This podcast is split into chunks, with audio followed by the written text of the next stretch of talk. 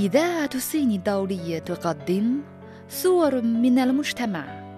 وهو برنامج يعكس صورا عن معيشة عامة الناس ويمشي مع إيقاعات التطور والتقدم ويبحث عن السعادة والرغادة.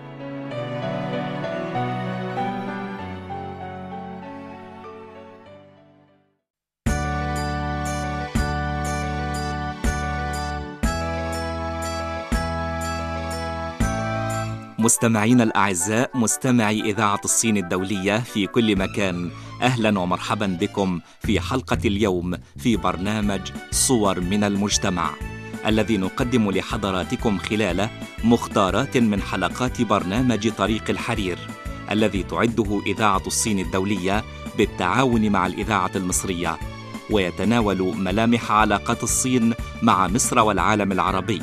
ويناقش القضايا الاقتصادية والثقافية والاجتماعية في الدول على امتداد الحزام والطريق. ونتمنى أن تقضوا معنا أوقاتا سعيدة.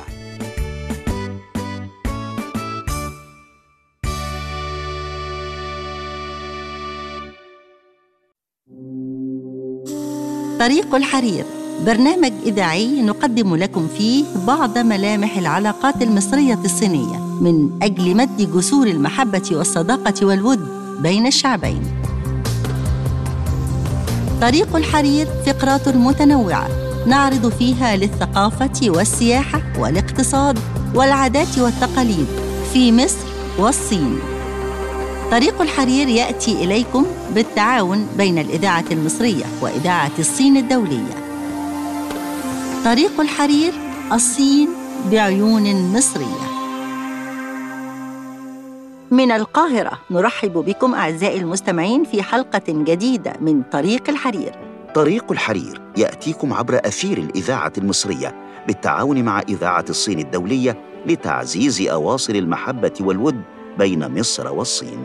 في حلقات طريق الحرير نقدم فقرات عديدة ومتنوعة تشمل المجتمع والاقتصاد والسياحة والثقافة بالإضافة إلى فقرتنا الصين بعيون عربية. طريق الحرير تقدمه لكم. وفاء ناجي. وحسن الشاذلي. وفي حلقة اليوم نقدم لكم أولا فقرة الصين بعيون عربية والتي نتعرف من خلالها على كيفية نطق اللغة الصينية من خلال الاستماع إلى بعض الكلمات الصينية ومعرفة معنى تلك الكلمات. وفي فقرة المجتمع نتحدث اليوم عن المحامية المصرية مفيدة عبد الرحمن والمعلمة الصينية تشانغ لي هوا وفي الاقتصاد نتحدث عن وزيرة التجارة تتوقع خمسة ملايين زائر لجناح مصر بمعرض إكسبو دبي 2020 والجولة السياحية اليوم في بحيرة ويست في الصين ومتحف التمساح في مصر. ونختم حلقتنا اليوم مع الثقافة وفيها زيارة وفد صيني لمديرية التربية والتعليم بالأسكندرية. وفي الثقافة أيضا قصة حب تدفع تطور التراث غير المادي في محافظة صينية. كل هذا وأكثر سيأتيكم عبر أثير الإذاعة المصرية من القاهرة.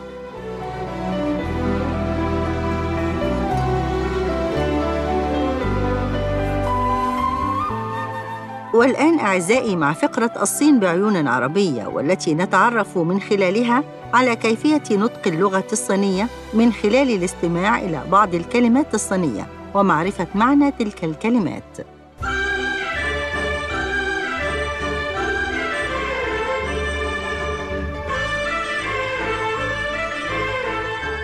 حساء العوامات الصينية. باللغة الصينية يعني حساء وانتون أو كما تسمى العوامات الصينية. هو حساء مشهور في كل دول العالم ولكن أصلها من جنوب الصين. حساء العوامات الصينية هو مزيج من ثلاث تصنيفات مختلفة. هم الحساء والمعجنات واللحوم وأصبحت من أشهر أطباق الحساء الآسيوية. وتتميز حساء العوامات الصينية بالمظهر الصيني العتيق والذي يتضح تماما في هذا الطبق الشهي خاصة وأن المكونين الأساسيين لهذا الطبق مرق الدجاج وأكياس ألوانتون. يقدم حساء وانتون أو العوامات الصينية في المناسبات والأعياد التي تجتمع فيها العائلة.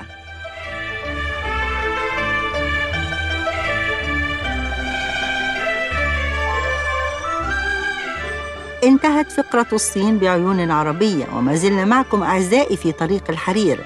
نقدم باقي فقرات البرنامج. فابقوا معنا. الصديقات والأصدقاء. مرحبا بكم في متابعة البرامج الجديدة لأسرة القسم العربي بإذاعة الصين الدولية. نلتقي بكم عبر الأثير بالجديد والمثير عبر برامج سياسية واقتصادية وثقافية وسياحية. كما تتابعون آخر التطورات الاجتماعية وأحدث موسيقى البوب الصينية والموسيقى العربية.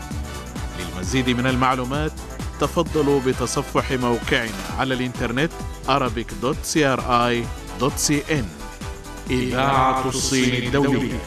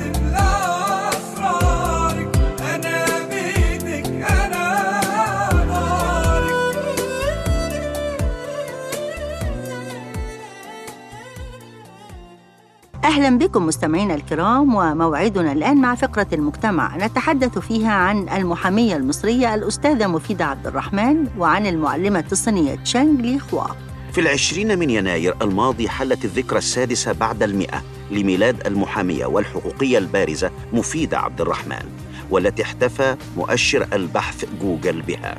ولدت مفيدة عبد الرحمن في التاسع عشر من يناير عام 1914 في حي الدرب الأحمر. والدها هو المرحوم عبد الرحمن محمد كان موظفا بالمساحة. برزت مفيدة عبد الرحمن في خمسينيات وستينيات القرن الماضي كأول محامية في مصر فبعد أن أنهت مفيدة امتحانات البكالوريا الثانوية العامة من المدرسة السنية بحي السيدة زينب عام 1934 تم زفافها قبل إعلان النتيجة. لتقرر استكمال دراستها بعد الزواج خاصة بعد أن شجعها زوجها الكاتب محمد عبد اللطيف بن الخطيب لدراسة الحقوق بدلاً من الطب. وبدأت مفيدة عبد الرحمن في رحلتها نحو دراسة القانون وتقدمت بأوراقها للالتحاق بكلية الحقوق بجامعة فؤاد الأول جامعة القاهرة عام 1935 وأصبحت مفيدة عبد الرحمن أول فتاة تدرس الحقوق في مصر وأيضا أول أم وزوجة تدخل الجامعة.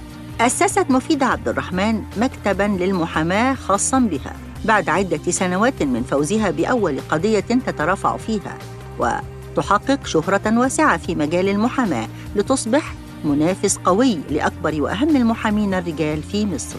ثم انضمت مفيدة عبد الرحمن إلى عضوية الاتحاد النسائي المصري مع هدى شعراوي وانخرطت في العمل العام.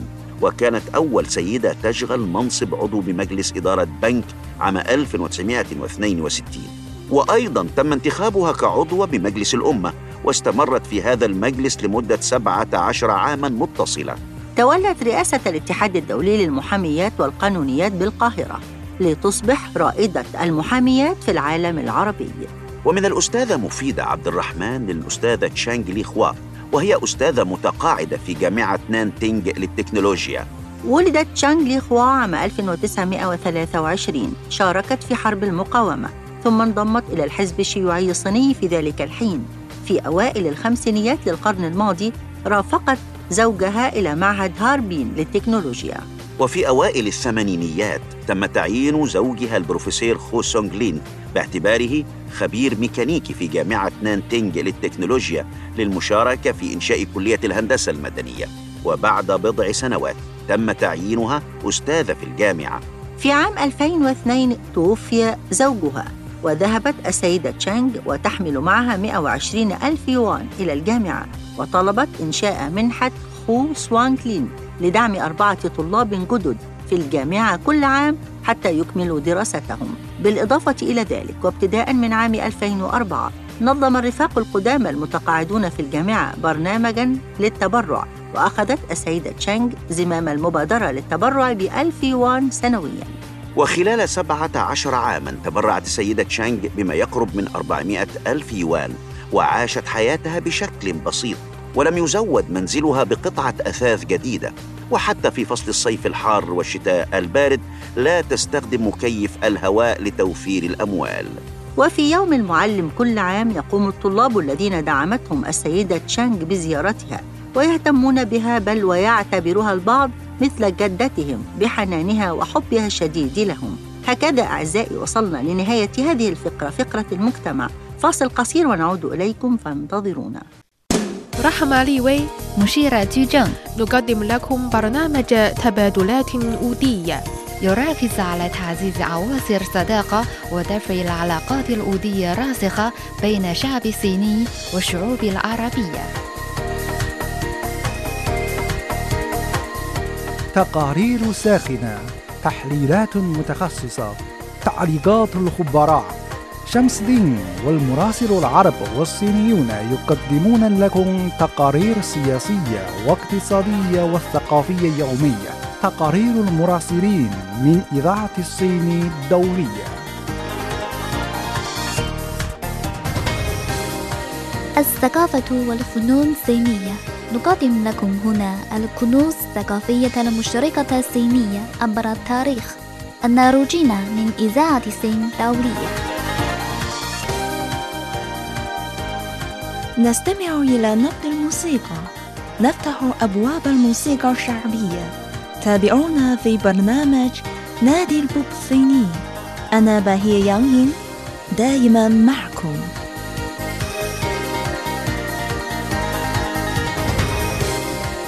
هنا CRI إذاعة الصين الدولية. هذا فريقنا الإذاعي. نرافقكم كل يوم. كل يوم. كل يوم.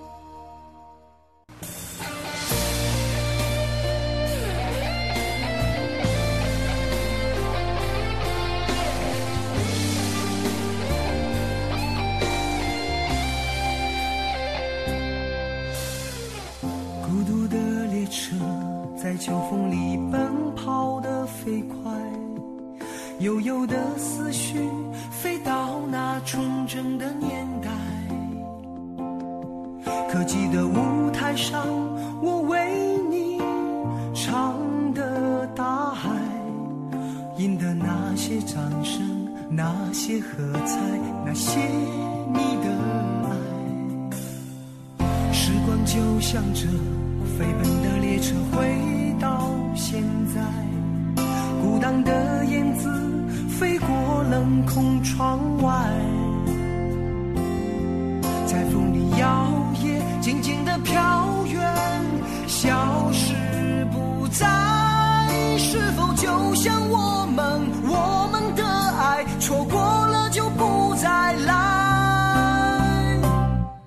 在这样忧郁深秋，背着背包，孤独的来看大海，为何如此伤怀，如此无奈？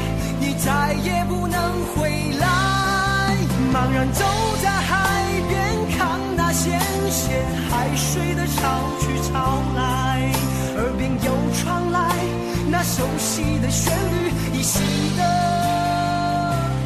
就是大。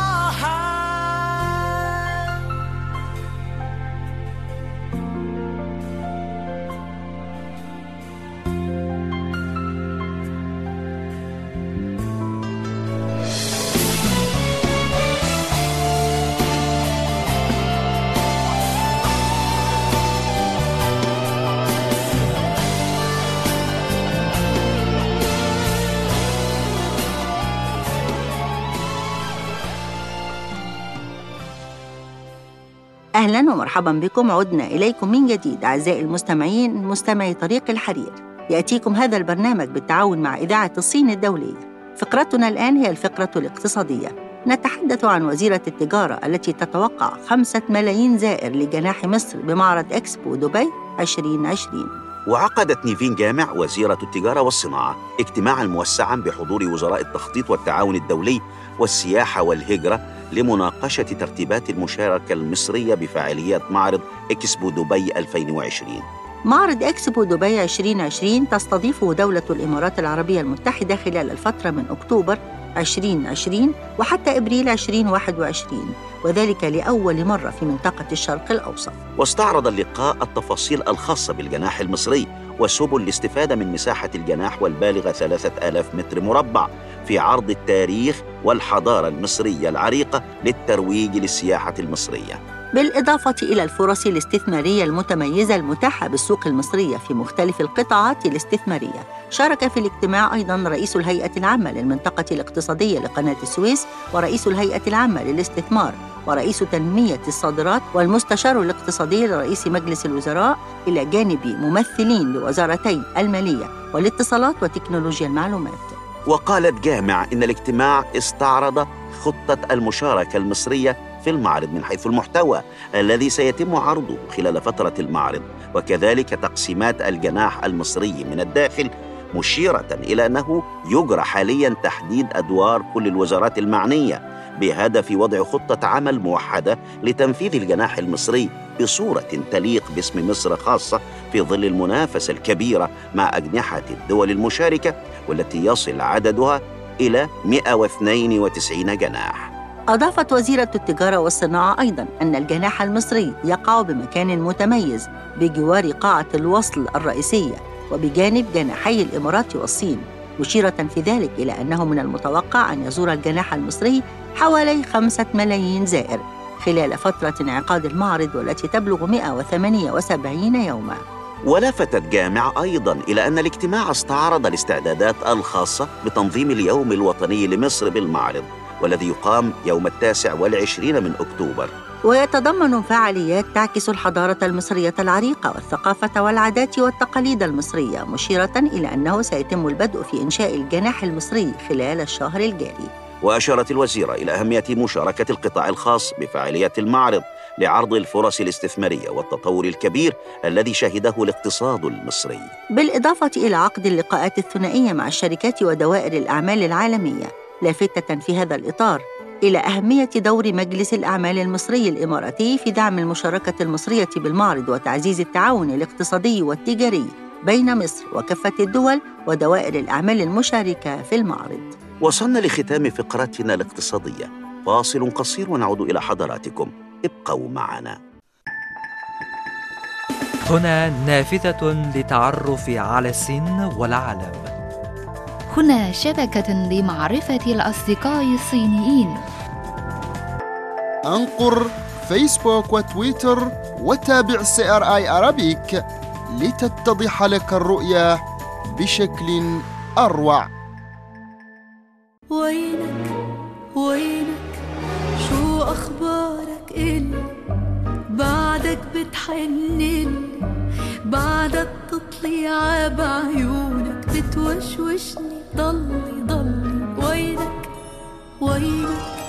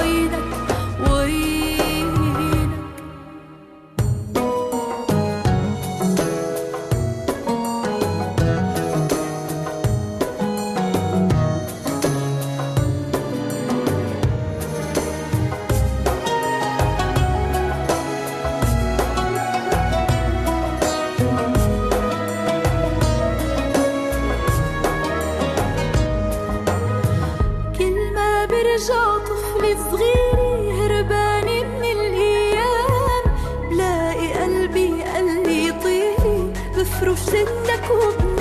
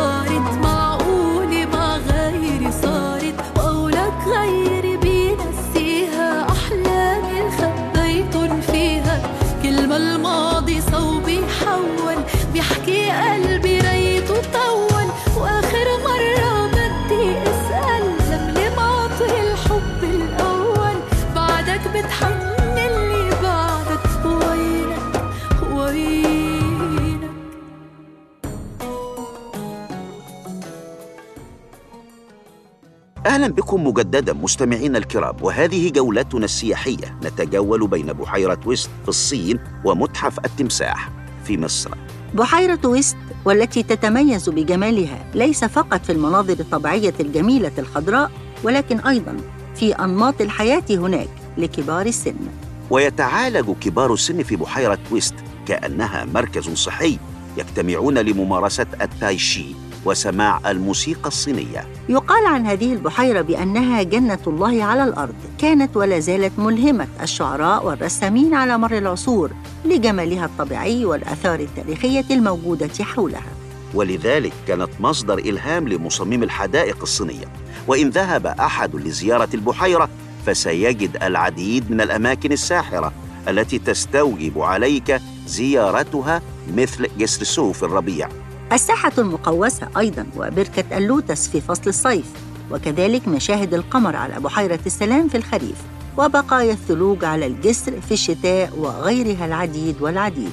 وتتمتع هذه البحيرة بالمناظر الخلابة على مدار السنة وهي من أشهر الأماكن السياحية في الصين كما أن البحيرة والمناطق المحيطة بها تتبدل مع تبدل الفصول الأربعة فلها جمالية مختلفة في كل فصل.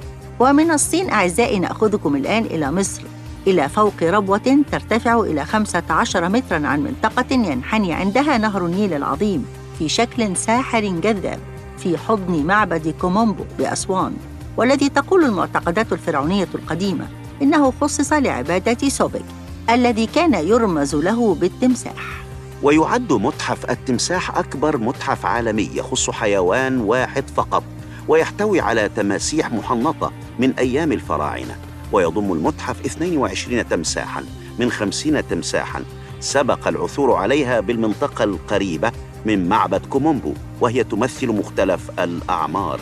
ومنها تماسيح صغيرة وأخرى كبيرة وأخرى مختلفة الأطوال تصل إلى ما يقارب الستة أمتار بجانب ثمانية تماسيح في توابيت ولفائف الدفن.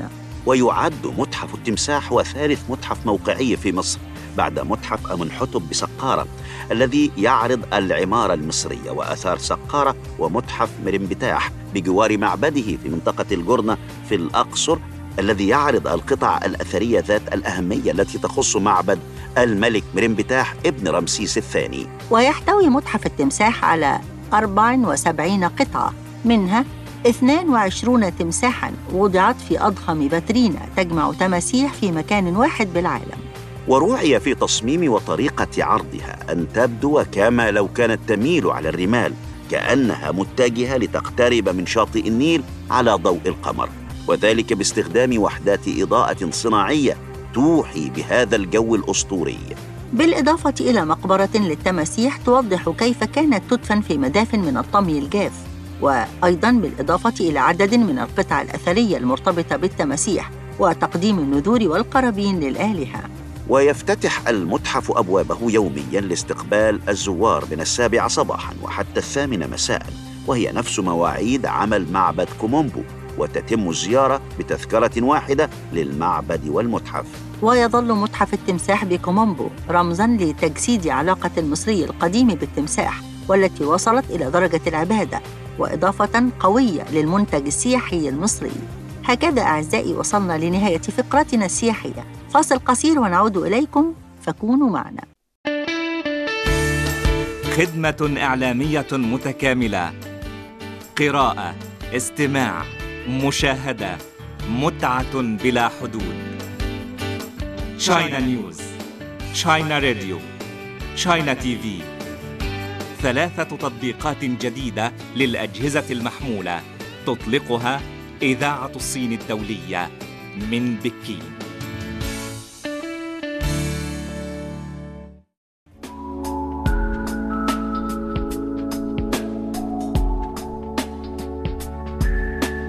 宁静的森林，一场倾盆的大雨，一只 小鸟在哭泣，为了新建的家园。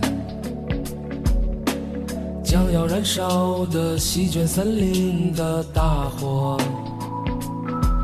就在这场突来的大雨中悄然熄灭。想了解这世界命运，我的生活，我彻夜的难眠，难眠人。真相是什么？现在我还不了解。可我永远都相信这是个灿烂的结局。孤独的岁月，庆幸能遇见你。在这薄情的世界，依然深情的活着。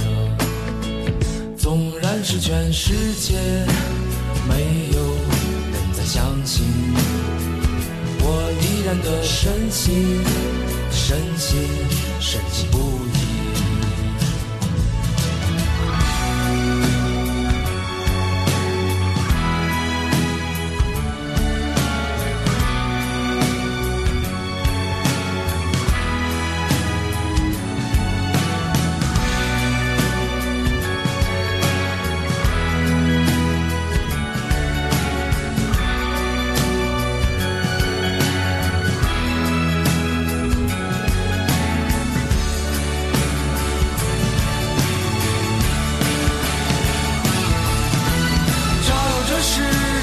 清晨的一道光芒。有个灿烂的时刻曾在天空中开启。愿你能见到梦想成真的自己。愿这灿烂的光芒，永远都照耀着你，在心里永存深渊和远，生活就在此刻开始。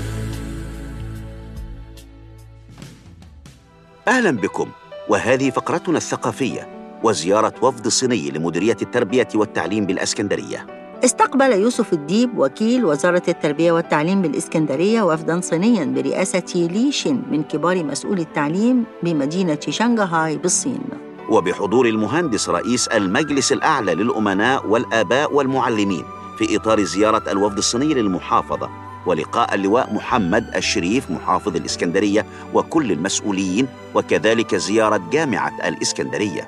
ذلك لبحث سبل التعاون وكيفيتها مع تعليم الإسكندرية لتبادل الخبرات بالتعاون مع معهد كونفوشيوس بالإسكندرية. كذلك تحدث ليشين عن علاقة الشعبين المصري والصيني. واهتمام الصين بالتعليم في خطتها 2035 ودائما ما تحصل شنغهاي على المراكز المتقدمة بين مدن الصين مشيرا إلى التركيز الشديد على مرحلة رياض الأطفال بوجود 1500 مدرسة من أصل 3400 مدرسة لجميع مراحل التعليم بالمدينة. وأكد وكيل وزارة التربية والتعليم بالإسكندرية على اهتمام فخامة الرئيس عبد الفتاح السيسي رئيس الجمهورية بالتعليم. واهتمام الوزارة بتطوير منظومة التعليم المصري فيما يخص مرحلة رياض الأطفال والصفوف الأولى وكذلك تطوير المرحلة الثانوية من نظام الامتحانات الورقية إلى الامتحانات الإلكترونية والنهوض بمستوى تفكير الطلاب والبعد عن التلقين والحفظ. وأشار إلى وجود اللغة الصينية كلغة ثانية لبعض طلاب الثانويات العامة أمر جيد. كذلك تحدث عن سبل التعاون مع معهد كونفوشيوس لتدريب بعض المعلمين على اللغة الصينية.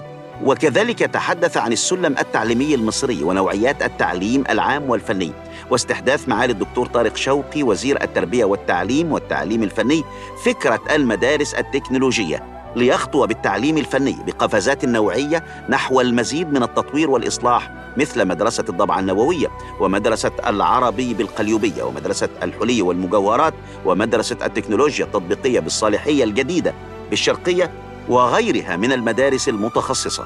وكان وكيل وزارة التربية والتعليم بالإسكندرية قد وجه الدعوة للوفد للاستثمار الصيني في محور قناة السويس وقام بتكريم الوفد بدرع التميز من مديرية التربية والتعليم. الجدير بالذكر أن شنغهاي هي مدينة كبرى وتعتبر إحدى البلديات المركزية الأربع في الصين.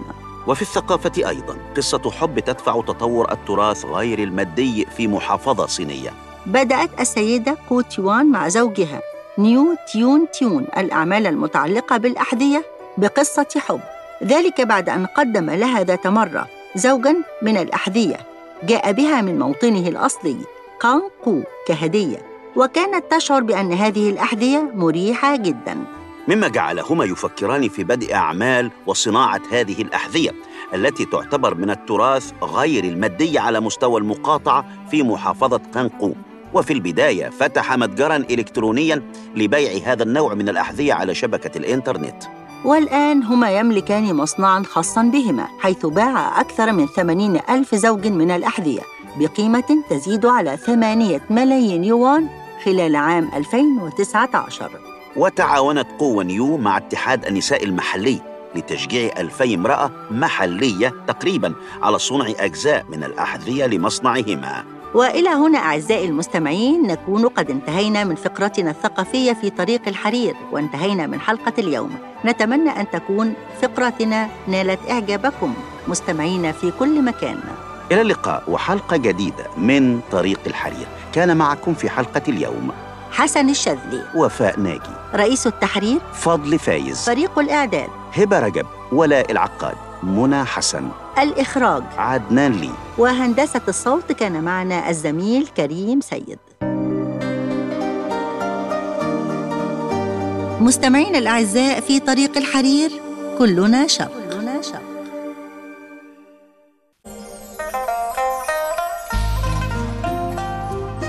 إذاعة الصين الدولية ترحب بكم على الموجات القصيرة وموجات أف أم والإنترنت.